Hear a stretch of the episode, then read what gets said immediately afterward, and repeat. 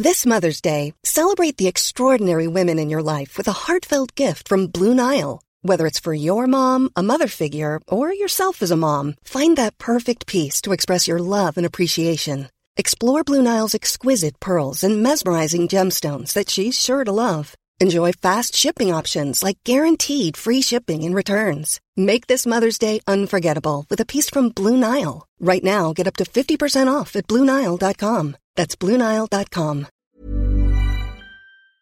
Last week, I received an email from Henry Gomez, Head of Marketing and Communications at Hewlett Packard Enterprise, objecting to a column I'd written the previous week. In it, I'd repeated the advice his boss, Meg Whitman, gave to an audience at Davos. You can always go faster than you think you can.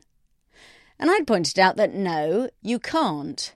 Sometimes when you go faster, you fall flat on your face. Ms. Whitman's lieutenant told me that he was disappointed by what I'd written, which included a snide dig at her predecessor's purchase of autonomy.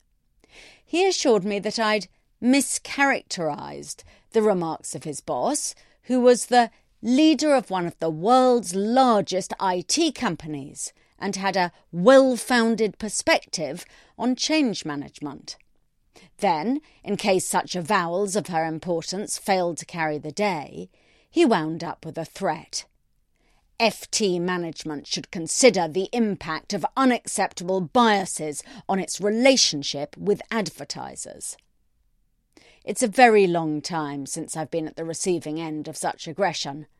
When I started out in journalism, this sort of thing happened the whole time. Whenever a chief executive didn't like what you'd written, he was quite likely to snatch up the telephone and shout and threaten you down it. Then, after the invention of PR, the shouting stopped.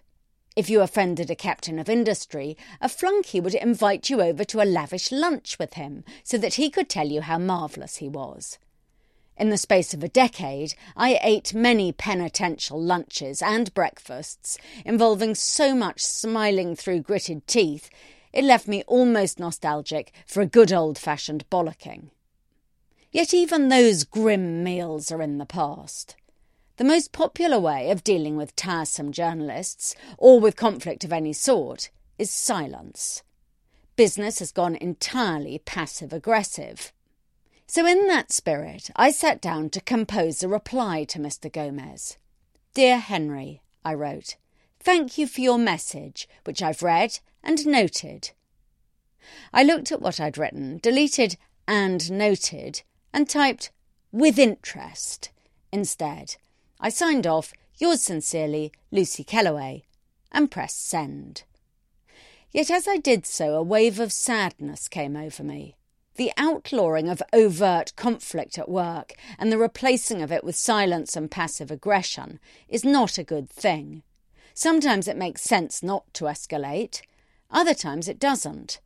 The cost of all this withholding can make one feel leaden with grudges, silted up with all the grievances that are never spoken.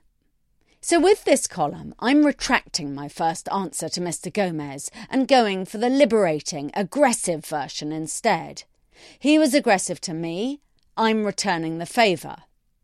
More than that, I'm choosing to have this fight in public, not only because I suspect readers are so starved of overt conflict in their own working lives, they'll enjoy witnessing a punch up.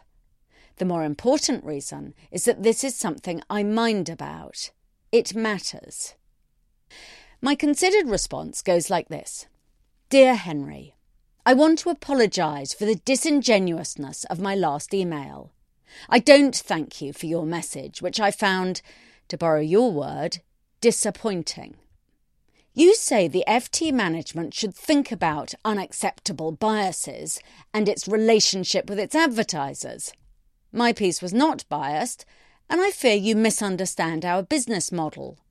It's my editor's steadfast refusal to consider the impact of stories on advertisers that makes us the decent newspaper we are. It's why I want to go on working here. It's why the FT goes on paying me. Secondly, you seem to think your boss must be right because she runs a big company and knows about restructuring.